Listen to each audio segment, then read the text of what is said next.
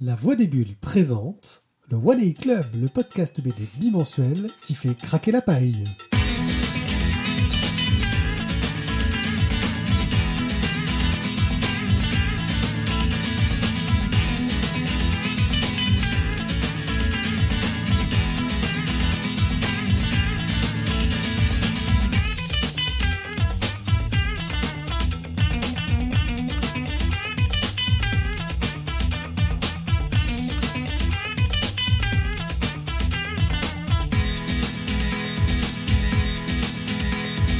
Nous sommes désolés, vous l'avez sans doute entendu le mois dernier, nous sommes toujours sur nos chaises qui cracotent, qui font cric cric cric, et je m'en excuse pour vos tympans, mais la personne qui remue le plus des fesses en faisant craquer ses chaises, c'est Thio qui est face à moi. Bonsoir Thio. Bonsoir, alors non c'est vrai, ça, je fais craquer mes fesses de paille, voilà. Mais moi je compense en faisant craquer mes narines de par ce rhume qui n'est toujours pas parti.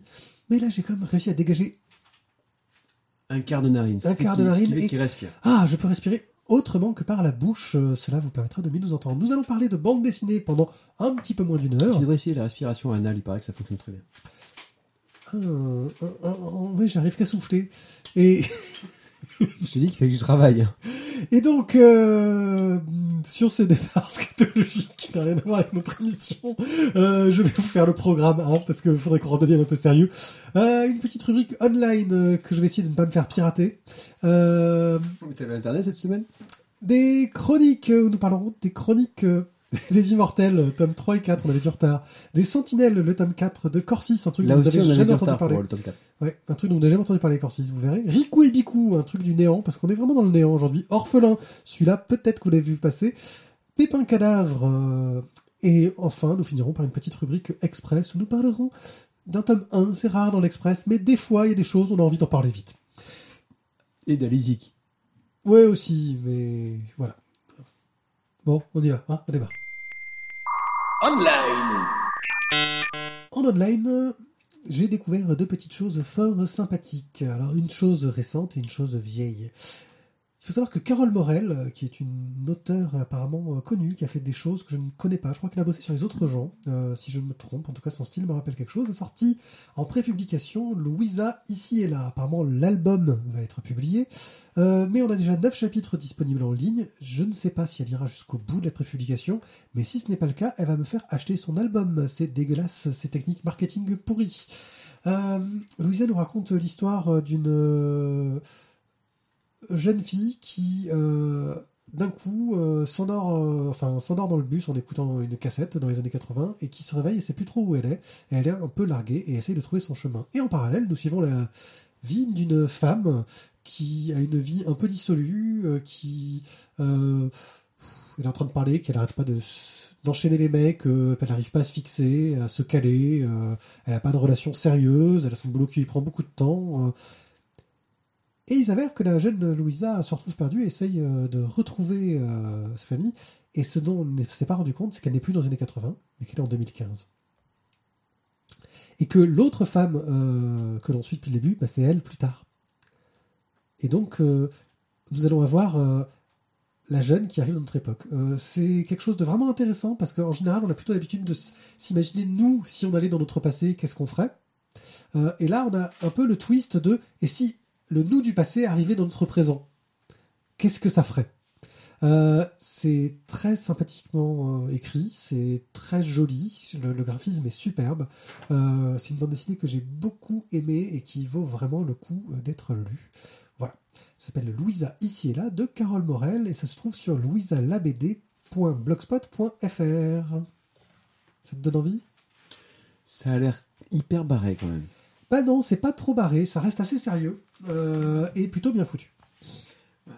Alors confus, obscur, un truc qui te fait réfléchir, quoi, où il faut réfléchir pour comprendre. Non, c'est pas compliqué, mais on est plus dans de l'intrigue psychologique sur les personnages, on est plus dans du drame intime, j'ai envie de dire, que dans de la science-fiction. La science-fiction est juste parce qu'il y a un thème sous-jacent, je pense, qui est l'homosexualité refoulée. Voilà. Non, c'était mon craquement de paille que j'ai. Ah, ton craquement de paille te fait faire des drôles de tête. Bon, maintenant je vais vous parler de quelque chose dont j'ai sans doute déjà parlé ici, ça s'appelle Order of the Stick. Si j'en parle, c'est parce que Order of the Stick a dépassé le numéro 1000. Ouais, numéro 1000, c'est pas mal. C'est une bande dessinée de Rich Burlew, dessinée en bonhomme bâton. Mais un bonhomme bâton super bien fait et super dynamique et super agréable à regarder.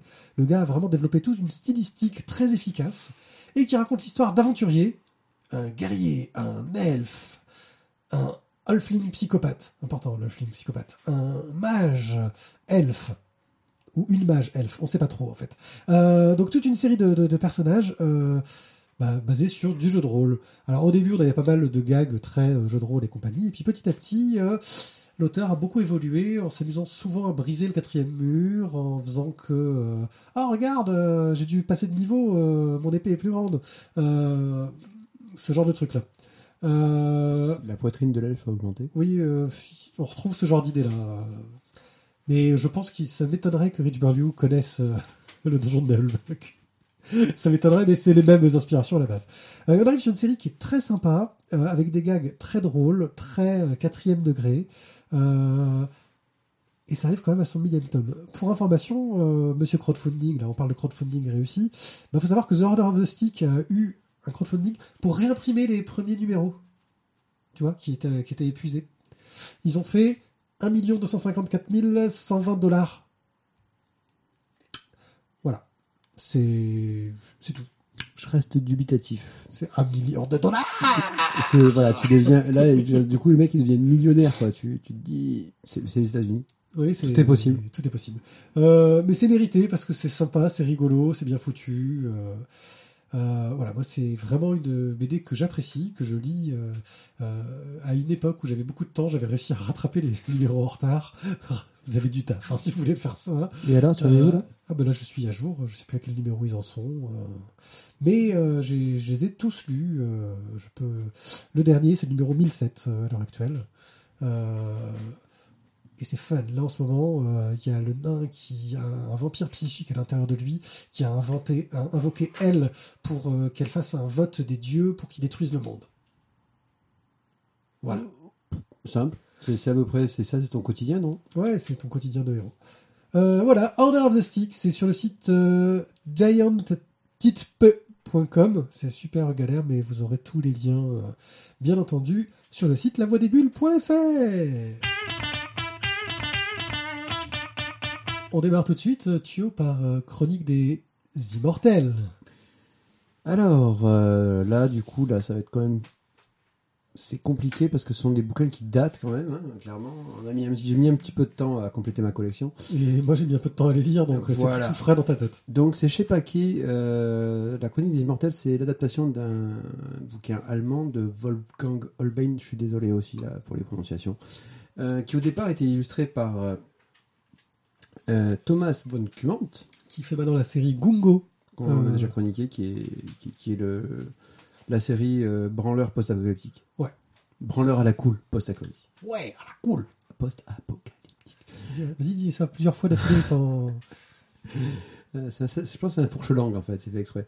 Et qui était donc scénarisé par Benjamin von Eckartsberg. C'est dur l'allemand. C'est dur l'allemand, je veux dire. On peut trouver d'autres noms dans cet épisode. En fait, on va te refiler que les pitchs des trucs compliqués avec des noms du nerf. Donc, du coup, 2 premiers tomes qui étaient dessinés par Von Kummant, le tome 3 et le tome 4 sont dessinés par Shaiko. Ce qui change quand même le côté graphique. Bon, déjà, entre le tome 1 et le tome 2, Von Kummant avait totalement changé son style. Il avait le style de Gung Ho dans le tome 2 et il avait un style plus classique dans le tome 1. Ouais, mais je trouve que le tome 2 était du coup beaucoup plus péchu, quoi. Ouais, c'est sûr. Là, on est dans un style un peu plus classique, graphiquement. Un peu plus classique, mais qui marque quand même une continuité avec le premier cycle. On est entre les deux, je trouve, graphiquement. Entre le premier et le deuxième tome, justement. On a vraiment un style qui est entre les deux styles de Von Kummant, en fait. Alors, de quoi ça parle ? Ah mais oui, c'est vrai, ça. De quoi ça parle ? Alors, pour vous rappeler nos héros... Je cherche juste le nom. Andrej. Oui. Voilà, Andrej qui était du village. je crois que le Maziran m'a bien atteint. Andrej, donc, qui était donc qui faisait partie d'un village dans les Carpates qui avait quelques capacités particulières, où tous les habitants avaient quelques capacités particulières, a essayé de venger la mort de son fils qui est mort récemment. Donc il est parti en quête de vengeance. Et il l'a eu. Voilà, ça c'est tome 1 et 2, il a eu sa vengeance, et on a découvert qu'en fait, en gros, il a besoin de bouffer du sang pour aller mieux, mais qu'il fait l'effort de ne pas le faire, et que quand ils mangent le sang d'un autre de son espèce fort, il a le quickening, il récupère ses pouvoirs. C'est ça, voilà. C'est un vampire, quoi. C'est le titre du tome, le vampire. Mais ça marche aussi pour la deuxième partie. Oui, c'est ça, oui, c'est le vampire tome 1 et le vampire tome 2. Bon. Concrètement, là, on va continuer à suivre la vie d'Andrej qui va se retrouver avec le gamin qui va se retrouver donc dans la survie, parce qu'en fait, ils sont en train de survivre avec un marchand d'esclaves qui essaie de faire de la... Je crois que ça remonte à loin pour toi. Dans une première étape, en fait, ils essayent de retrouver la mère du gamin qui est chez le marchand d'esclaves, et donc ils essayent de la sauver, et ça foire. Ils se font choper par le marchand d'esclaves.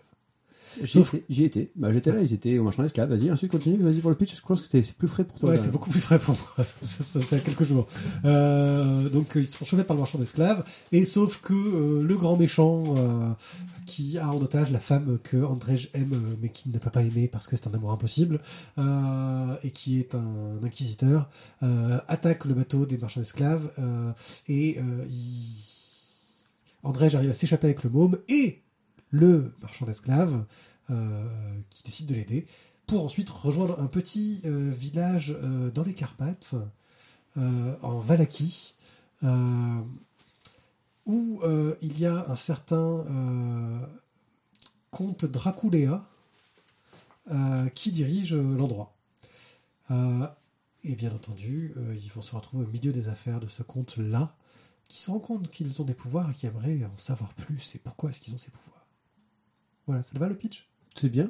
Je crois que finalement, t'as tout raconté. Ouais. Non, pas tout. Pas tout, mais... tome 1, quand même.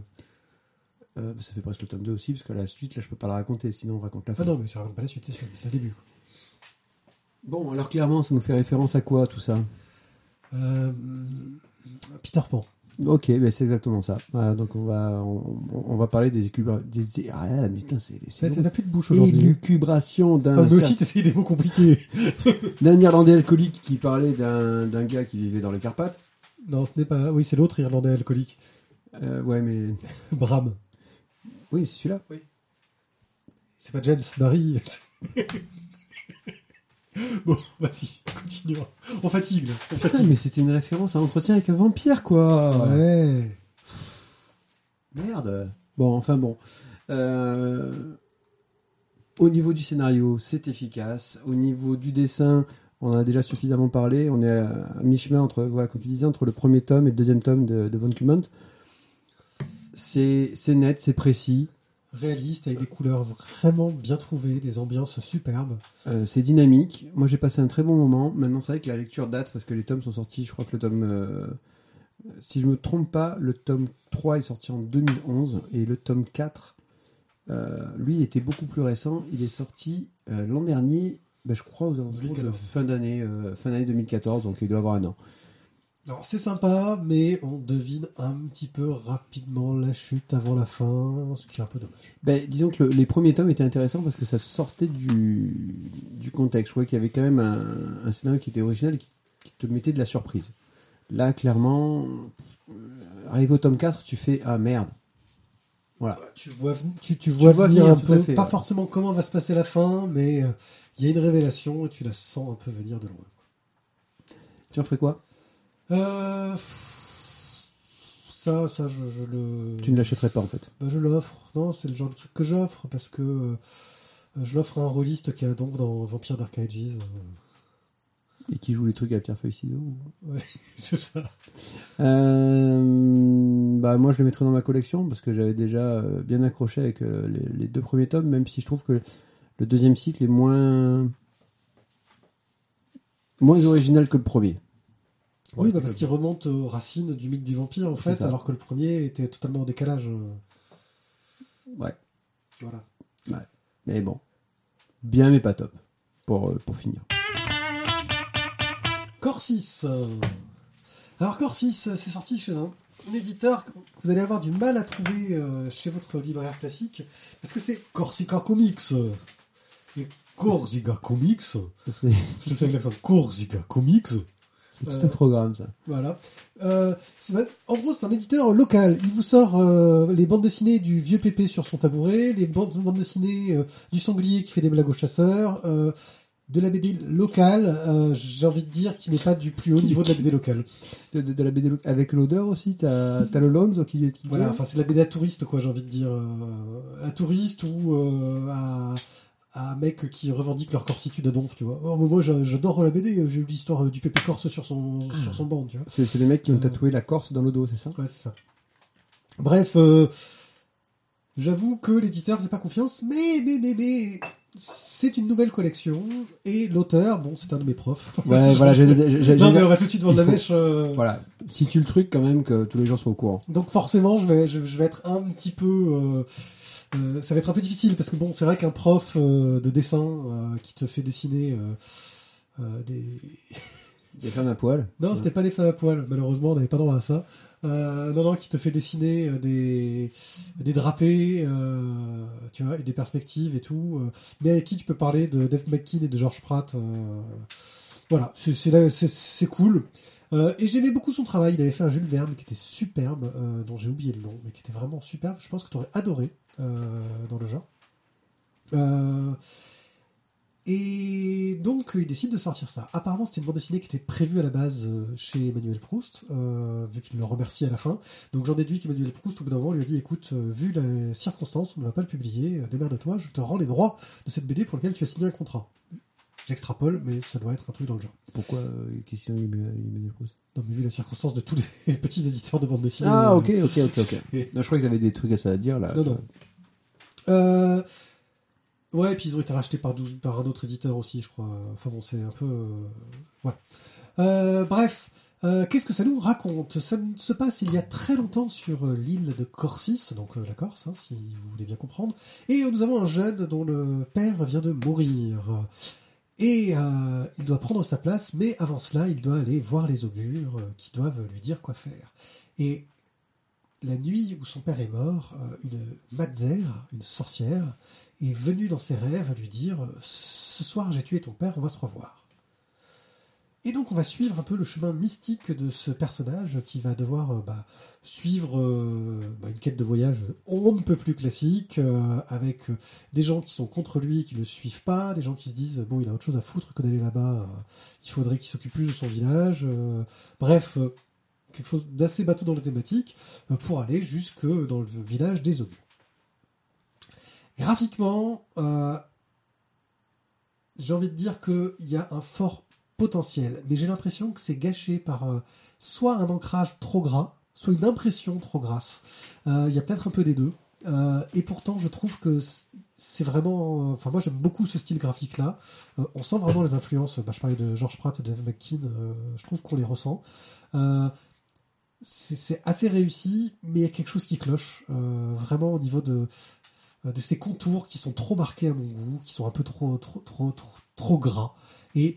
Je sais pas si c'est l'impression, petit éditeur, parfois, il gère un peu moins bien l'impression, ou si c'est le choix graphique de Serge Miguel qui était un peu foireux pour le coup. Parce que à la fin, on a quand même quelques crayonnés qui sont superbes. Voilà, moi j'adore. Ensuite, l'histoire reste un peu classique, mais c'est vraiment le genre de bouquin qui marque plus par son graphisme. Et j'ai envie de dire aussi que c'est intéressant qu'un auteur local, spécialisé dans la BD à touristes et en local, s'essaye à quelque chose qui, en fin de compte, ça se passerait pas en Corse, ce serait pareil. On a vraiment... c'est une histoire qui pourrait passer chez n'importe quel éditeur sans que ce soit forcément corsisant. Voilà. Moi, c'est un truc... si vous êtes curieux, allez y jeter un œil. C'est quelque chose que j'ai bien aimé. J'ai envie de voir la suite. Mais je regrette un peu la qualité du bouquin au niveau de ses ancrages. La couverture, par exemple, est beaucoup plus fine que les dessins intérieurs. Et surtout la couverture, moi, fait quand même penser à un truc un peu japonisant, un peu un peu asiatique, tu vois, sur J'aurais dit paléolithique, quoi. Il y a un côté un peu... ouais, alors, carrément, je pense que quand tu vois la taille de l'arc, quand même, ça te fait plutôt penser à l'arc japonais. Mais bon, après, oui, c'est possible. Tu sais, le grand arc, c'est le truc de 2 mètres, voilà. Oui, comme leurs épées. Comme leurs épées. Bon, après... à toi. À moi... alors, et il me reste en fait pas de temps. Je peux pas en parler. Bon, vas-y. Ouais, je parle pas de temps. Bah écoute, je vais faire ça court. J'ai trouvé ça assez confus. Reconnaître les personnages, on peut le faire que grâce à leur peinture de guerre. Ouais. Ils ont des visages très proches. Ils ont des visages qui sont très très proches, donc c'est un manque de lisibilité, j'ai trouvé. Et le coup des peintures de guerre est une bonne trouvaille. Oui, c'est une bonne trouvaille, mais j'ai l'impression que c'est presque artificiel. Ouais. Pour le coup, je sais même pas si ça va être rajouté après, parce que justement, il n'arrivait pas à les différencier. Ou... je sais pas. J'en sais rien. Voilà. Mais je sais de l'interviewer. C'est un peu dommage. Après, au niveau de l'histoire, je sais. C'est intéressant, on va dire, d'un point de vue peut-être corse, mais je trouve que l'histoire en elle-même, elle a pas beaucoup d'originalité, quoi. Ah non, j'ai pas dit que c'était original, et même d'un point de vue corse, c'est pas très... Enfin, je te dis, ça pourrait être n'importe où, c'est pareil, quoi. C'est ça. Mais c'est un tome 1 qui pose des bases. Après, c'est le truc qu'on trouve classiquement dans beaucoup de tomes 1, j'ai envie de dire. Je suis sans doute un peu plus gentil parce que je connais l'auteur, hein, mais... et qu'on a tendance à être un peu plus gentil quand on connaît l'auteur. Écoute, on verra quand tu auras le tome 2, ouais. S'il paraît un jour. S'il paraît un jour, c'est toujours le risque avec ces petites structures. Je trouve que j'ai vu des trucs qui méritent moins leur chance que ça, chez des grands éditeurs, on va dire. Des noms. Non, je ne dirai pas de nom, car je suis quelqu'un de bon. Bah, moi, je vais le garder, ne serait-ce que parce que voilà, je pourrais dire, regardez, c'est un de mes profs qui l'a dessiné. Et puis avec lui, on a fait plein de discussions et tout. Hey, j'ai fait des dessins rigolos. Voilà, c'est tout.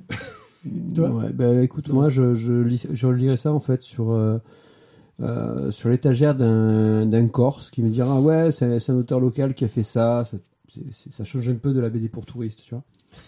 Voilà, je lirai et puis ensuite je le reposerai. Je te sortirai des BD pour touristes horribles et on essaiera de les chroniquer. Rappelle-toi que tu m'as déjà fait lire une BD pour touristes martiniquais. C'était horrible.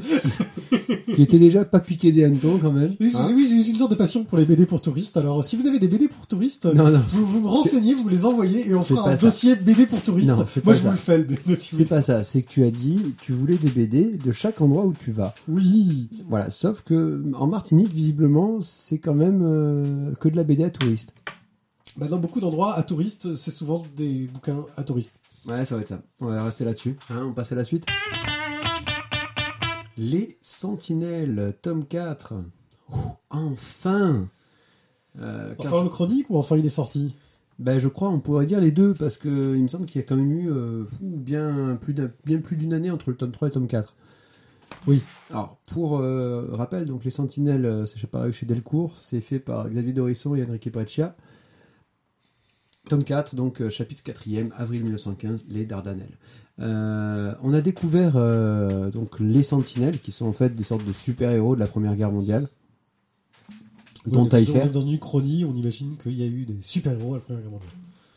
Dont on n'a jamais entendu parler. Hein. Là, c'est dans la vraie histoire, ils n'existent pas. Voilà, donc il y a Taïfer, il y a... merci. Ah, tu me renvoies mon crayon ? J'ai cru que j'allais attendre. Taïfer, Djibouti, le Merle. Ouais. Je crois que c'est tout. Ils sont 3 sentinelles. Donc, dans le chapitre précédent, on les avait quittés à Ypres. Ypres qui était en fait le début de l'utilisation des gaz pendant la Première Guerre mondiale. D'où le nom d'ailleurs d'hyperite qui a été donné par la suite. Et qu'est-ce qu'on donne à... la rubrique scientifique de Thio. Ça, je ne sais pas non plus, en tout cas. Et que se passe-t-il dans ce tome 4 ? Taïfer et les Sentinelles sont envoyés dans les Dardanelles, c'est-à-dire un endroit, une plage en Turquie, grosso modo, hein, où la coalition des Anglais, Australiens, Français... pas Français, Anglais, Australiens, peut-être Français, remarque. Oui, des Français, tu te rappelles, toi ? Les Sentinelles ? C'est ça, d'autres devait y avoir des Français. Ici, combattaient l'Empire Ottoman, qui était l'allié de l'Empire austro-hongrois de l'époque. Voilà, ça date. Putain, toi, tu connais bien les géopolitiques de l'époque. Moi, et donc, l'Empire Ottoman. Maintenant, j'ai du mal. Alors... donc, l'Empire Ottoman, ils se sont frités sur une plage. Voilà. Sauf que. Dans la vraie vie, c'était quoi ? Allez, dans la vraie vie. Dans la vraie vie, je crois que c'était ça. Non, la bataille a eu lieu dans les Dardanelles. Oui, je sais, non, mais dans la vraie vie, c'est pas ça. Il n'y avait pas les Sentinelles. Oui. Ils sont fait, je crois qu'ils sont fait poutrer à peu près de la même manière. D'accord. Oui, parce que. Oui, parce que bah, forcément, clairement, cette plage va ressembler à une sorte de champ apocalyptique où les cadavres vont s'entasser au soleil pendant plusieurs jours. Et forcément, quand tu mets des cadavres au soleil, ça fume, quoi. Oui, sur une plage désertique, avec grosso modo, pas de ressources d'eau, voilà. Pas de... moi, j'ai trouvé que c'était ce tome-là est super bien mené parce que, bon, mis à part les Sentinelles qui sont un peu les super-héros de l'époque, qui d'ailleurs, du coup, vont quand même tomber un petit peu sur un os, hein, parce que l'Empire Ottoman a aussi sa Sentinelle. Ça reste quand même l'histoire d'un échec, c'est rare dans une histoire de super-héros. Et là, exactement, mais cette histoire d'échec, surtout, je trouve très, très humaine. On va vraiment s'intéresser aux soldats, à la manière de... Enfin, aux pensées, peut-être pas de l'époque, mais en tout cas, j'ai trouvé qu'il y avait un vrai... c'est très humain. C'est un peu le point fort de cette BD, hein, depuis le début. Oui, on va voir les doutes des gens face à la guerre, face à la peur, tout simplement. Les combats entre des grandes puissances où finalement l'être humain on s'en bat un peu les noisettes et ils passent vraiment pour quantité négligeable, même si tu as sacrifié des milliers d'hommes pour une connerie de colline, quoi. Et c'est toujours c'est toujours aussi bien mené, les Sentinelles, et voilà, la fin est en plus un petit peu c'est un petit peu surpris parce que je m'attendais pas trop à ça, mais c'est vraiment bien mené. Au niveau du dessin, c'est toujours aussi Breccia, c'est génial, c'est génial. On est vraiment dans la mouvance, j'ai envie de dire, hispanique de la BD franco-belge, hein, les Argentins, les Espagnols. Breccia est très fort, Breccia fils d'ailleurs, hein, parce que je crois qu'on en avait parlé dans le dernier. On a fait un dossier d'ailleurs, il me semble, il y a longtemps. Bon, c'est superbe, c'est très réussi, c'est de la gueule. Les personnages, ils sont des gueules, quoi. Et puis je trouve que c'est une BD très réussie parce qu'elle arrive à faire un double défi. C'est une BD à la fois historique, les gens qui connaissent l'histoire vont pouvoir la revoir avec des légers changements et se dire « Ah, c'est super !» parce qu'il y a des légers changements dans l'histoire. Et les gens qui connaissent pas l'histoire vont se dire « Ah, de toute façon, il y a des super-héros, donc c'est cool !» Donc, en gros, tu vas réussir à intéresser les fans de BD historique et tu vas réussir à intéresser des gens qui trouvent que la BD historique, c'est quand même un peu gavant des fois. Ce qui fait qu'en fait, les Sentinelles, tu vois, c'est la BD de notre réconciliation. Ouais. Alors, par rapport à la discussion qu'on a eue avec ta femme avant d'enregistrer... Je crois qu'il faut qu'on arrête des trucs dans ce style. Oui. Bref, donc je trouve que c'est très réussi dans le genre. C'est très intéressant et ça m'a donné envie de savoir mais qu'est-ce qui s'est passé réellement au Dardanelles, même si ça ne doit pas être très très éloigné de ce que j'ai lu. Je crois que là je le fais vraiment sans aucune raison. Paris Empire. Oh putain la vache. Ouais, tu fais sonner. Je fais sonner, il restait 4 secondes là. Je pense que ça doit être à peu près pareil mais sans les Sentinelles. Donc pareil. Ouais, voilà. Peut-être pas le final, il devait pas être le même. Non, mais ça n'a pas dû être très très glorieux en sortie quand même. Voilà, donc c'est chez. Tiens, c'est chez Delcourt, les Sentinelles, et c'est bien. C'est bien. Attends, je compte j'essaie de. T'es contente, t'as trouvé comment faire du bruit avec un verre au cristal. Bravo. Riku et Biku. Je vous avais parlé déjà de l'opération... Bigou, pardon. Bigou. Oui, c'est comme le Malabar Bigou. Ouais, Bigou. De l'opération Zbam qui nous permettait de découvrir des trucs sortis du néant à pas cher. Et là, je découvrais une bande dessinée de Bouzard sortie au Requin Marteau et qui nous raconte l'histoire de Riku et Biku qui sont deux scouts pleins de bonnes intentions. Toujours prêts. Et l'un d'entre eux, en fait, commence à dévier. Il commence à faire de la poésie. Puis il commence à s'intéresser à la musique et à l'art et au rock. Et puis il va finir par devenir punk. Et puis à écouter de la musique satanique et maléfique. Et donc on suit un peu l'histoire de cette relation dans des histoires courtes, hein, de 2 à 4 pages entre ces personnages. Et ça part complètement en vrille. C'est de la débilité à la Bouzard. Je sais pas si vous avez déjà lu des BD de Bouzard, mais il y a cette sorte d'humour à froid que j'apprécie beaucoup. Très très fluide glacial dans l'ambiance, mais fluide glacial époque Gottlieb, j'ai envie de dire. De l'autre côté, je lis plus fluide glacial, donc je ne connais pas l'époque Lindingre, donc je peux pas en dire autre chose. C'est peut-être la même chose en fait, mais voilà. Et voilà, bon, graphiquement c'est un petit peu à l'arrache, c'est aussi punk que ces personnages. C'est un petit air de hamster jovial. Ouais, mais alors en trash par rapport à Mr. Jovial. Ouais, en même temps, Mr. Jovial, c'est pas non plus. C'est pas trop du corps. Et quand tu Ouais, enfin, Serge Vial, il donnait pas à manger des cadavres, quoi. Ouais, tu spoil, de suite, quoi, t'envoies du lourd. Non, j'ai pas dit c'était qui les cadavres. Donc, voilà, c'est trash, c'est drôle, ça dit pas forcément de mal de la religion, en fait. Je trouve que Serge Vial était peut-être plus méchant sur la religion que Riku et Biku. Parce qu'en fait, le personnage qui soit scout, catho, tout ce que tu veux, on s'en fout. C'est juste qu'il est con. Très. Voilà, je pense qu'il faut rajouter très devant. Il est très, très con, les deux. Il y en a un, c'est l'ado rebelle, et l'autre, c'est le très con. Très naïf. Ouais, et con. Voilà. T'as bien tout résumé, en fait. C'est parfait. Donc, je sais pas si c'est encore trouvable. Hein. C'est chez Les Requins Marteaux. C'est une œuvre de jeunesse de Bouzard qui a beaucoup, depuis, fait parler de lui. Hein. Je crois que c'est lui qui fait l'affiche du festival de Saint-Malo, Quai des Bulles. Donc, voilà. Pour le moment, dans les trucs que j'ai chopés de chez Zbam, ça fait partie des trucs que je suis le plus content d'avoir eu. Je trouve que c'est un des meilleurs. J'en mets pas les autres. Enfin, j'en ai pas un ou deux, donc ils m'ont pas... Oui. Tu en ferais quoi? Alors, t'as fait quoi maintenant? Ça rentrerait, tu vois, dans ce que je crois que c'était le même. C'était pas un style, le même bouquin avec l'histoire du yaourt au pruneau et le yaourt à la framboise. Mais ça, c'est le truc que je pense qu'il faut passer dans mon école catho. Voilà. Ouais. Ouais, parce que je trouve que c'est un petit peu, ça renouvelle, tu vois, l'intérêt de défendre son prochain, de protéger les autres, la tolérance, la collectivité, tu vois. J'ai trouvé ça sympa, mais pas assez pour, on va dire, le mettre dans ma bibliothèque, entre guillemets. C'est quelque chose que je mettrai avec les œuvres de jeunesse. C'est-à-dire que le jour où je m'intéresserai vraiment à Bouzard, un peu plus en détail, j'ai lu très peu de choses de lui, je le mettrai avec ses œuvres de jeunesse, parce que c'en est une, et je pense que ça permettrait de voir un peu, d'analyser le travail de cet auteur. C'est-à-dire que le jour où on le rencontre, et où on l'interview, tu pourras lui ressortir ce bouquin-là, ouais. Et à ce moment-là, lui, il fera... Oh putain, oh là, l'enculé, comme il me ressort le vieux dossier, quoi. C'est ça. Le truc dont il aura honte, peut-être. Totalement. Et tout de suite, nous allons vous parler des Orphelins, parus chez Glénat Comics, de Recchioni et Mamoukari. L'as du bruitage, c'est moi. Merci. Alors, de quoi ça nous parle ? Eh bien, la Terre a été attaquée sauvagement par une race extraterrestre qui a lâchement balancé des bombes thermonucléaires sur notre gueule sans nous prévenir. Oui, enfin, bombes thermonucléaires, en gros, il y a eu une grande lumière qui est arrivée et ça a tué plein de gens. On ne sait pas ce que c'était. Wow, je peux quand même dire ce que j'ai envie, quoi. Voilà, ils cherchent la source. On s'en fout de la source. Déjà, du coup, comme presque tout le monde a canné, il y a des militaires qui récupèrent des gosses. Qui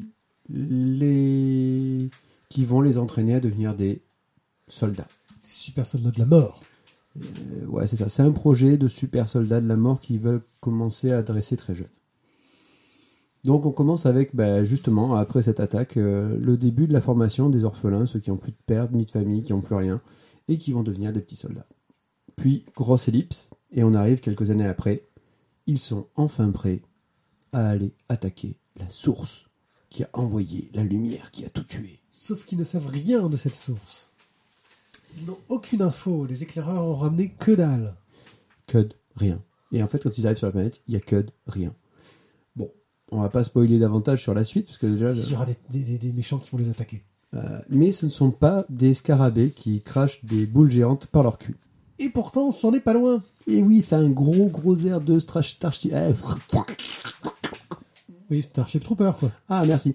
Avec même le même petit fondement de propagande. Du fondement de scarabée. Non, avec je trouve la même les mêmes spots de propagande qu'il y avait dans Starship Troopers. Oui, en moins... disons qu'il y a un côté moins...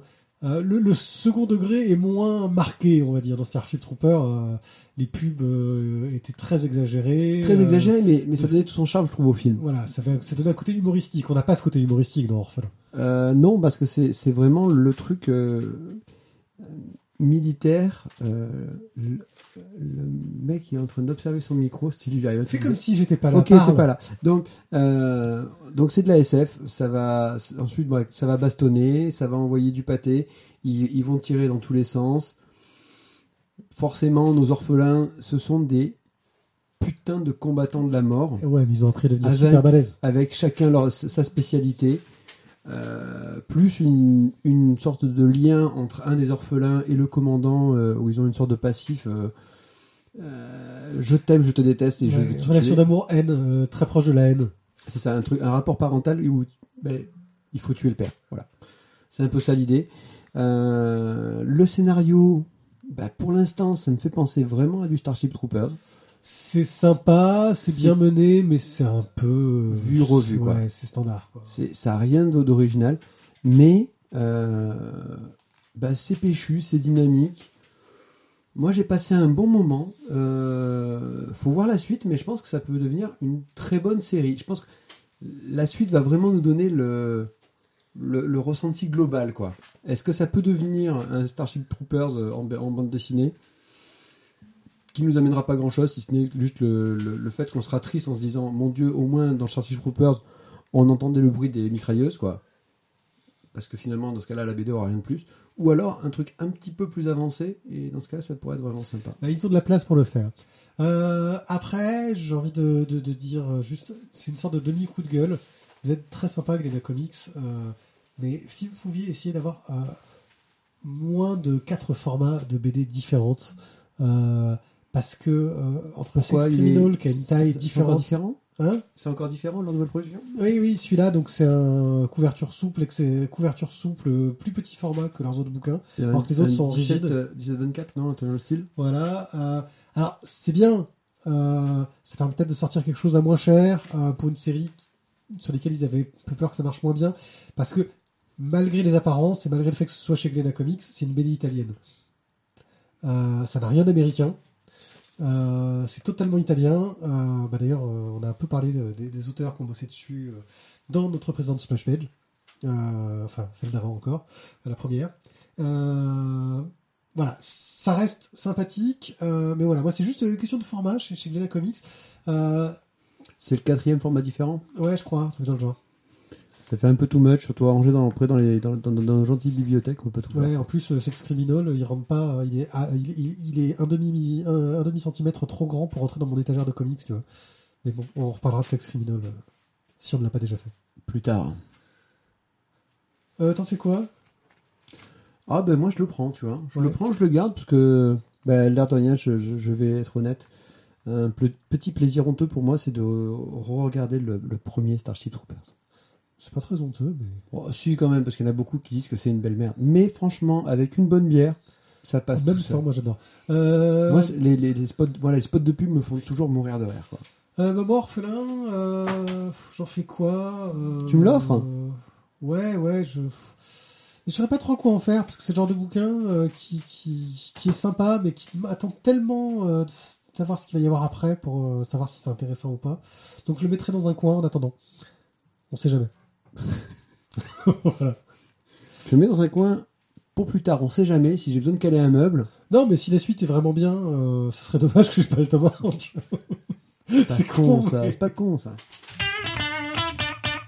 Pépin Cadavre. Pépin Cadavre est une bande dessinée de Olivier Milot et Cédric Kernel. Olivier Milot, nous en avons déjà parlé, car il avait fait Le Viandier de Polpette. Avec Juliette ? Oui. Tu t'es souvenu du nom d'un auteur, c'est miraculeux. C'est quoi ça ? C'est la bouteille de Maridan. Oh la merde. Ouais, de vin, quoi. La bouteille de rouge, en fait. Arrête d'essayer de dire des mots compliqués. Ouais, mais c'est le problème. Parle comme si tu parlais à un enfant de 3 ans. Mais tu vois, une émission à 2, c'est terrible, parce qu'en fait, si on avait été 3, on aurait été 3 pour siffler la bouteille de rouge. Là, oui. On se les bu à 2. C'est vrai, c'est plus difficile. Donc, et Cédric Kernel, donc, au dessin. Pépin Cadavre nous raconte l'histoire d'un enquêteur du surnaturel qui est surnommé Pépin Cadavre, qui va devoir mener une enquête car une sorte de monstre s'est échappé et il doit essayer de le retrouver. Et ce monstre, c'est le Caramantran qui donne le titre à l'album. Je vais pas aller plus loin dans l'histoire. Pépin Cadavre est super fort dans son genre. Il maîtrise vachement bien les sciences occultes. Il a des chats qui parlent. Il y en a toujours un qui l'accompagne dans ses affaires. Apparemment, il est beaucoup plus vieux qu'il n'en a l'air.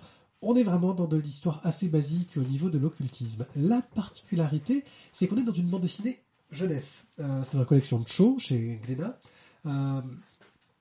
Et donc, on a un style graphique vraiment très, très jeunesse, qui a un petit côté au niveau de l'ambiance. On n'est pas vraiment dans le style graphique qu'on peut trouver dans les œuvres de Miyazaki, mais je trouve qu'il y a cette ambiance qu'on pouvait avoir dans Kiki, la petite sorcière, par exemple. Ce côté un peu enfantin dans le trait, ces personnages qui ont l'air sympathiques, mais qui a une petite noirceur derrière, qui va très bien. L'intrigue est sympathique, le scénario est bien mené. Je pense que c'est une très très bonne approche pour des histoires d'horreur pour enfants, j'ai envie de dire, jeunes ados. Ça passe très très bien. Maintenant, je suis un peu comme Murtoff, hein. Je suis un peu vieux pour ces conneries. Qu'en as-tu pensé, Thio ?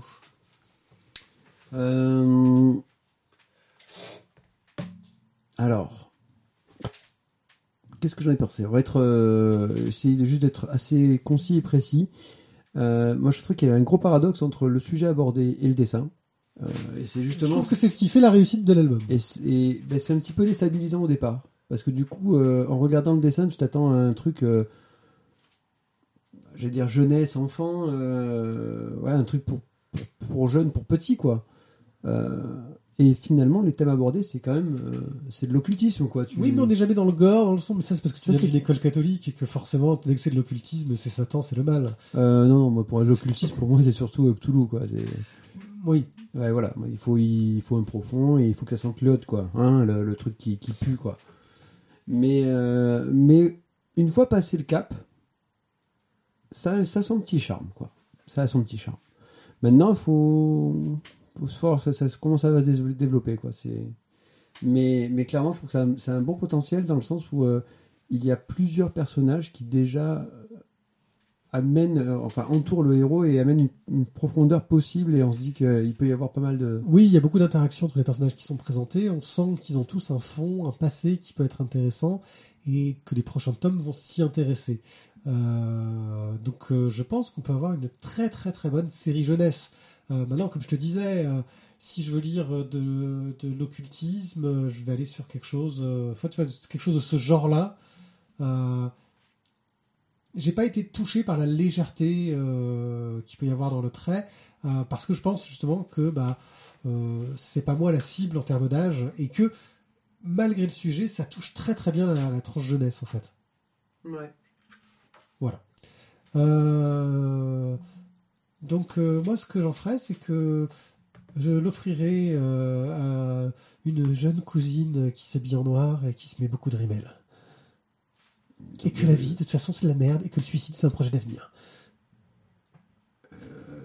Alors, je vais spoiler, mais c'est pas... c'est ce que je dis pour... C'est pas la chronique suivante qu'on va faire, donc tu vas dire ça ? On y reviendra. Bon, c'est pour de la gothique Lolita, quoi. Tu veux nous dire un truc dans... Non, j'irai pas jusqu'à dire la gothique Lolita, j'exagère, mais c'est vrai, c'est pour du jeune ado qui s'intéresse un peu aux histoires d'horreur et qui aime se faire peur, quoi.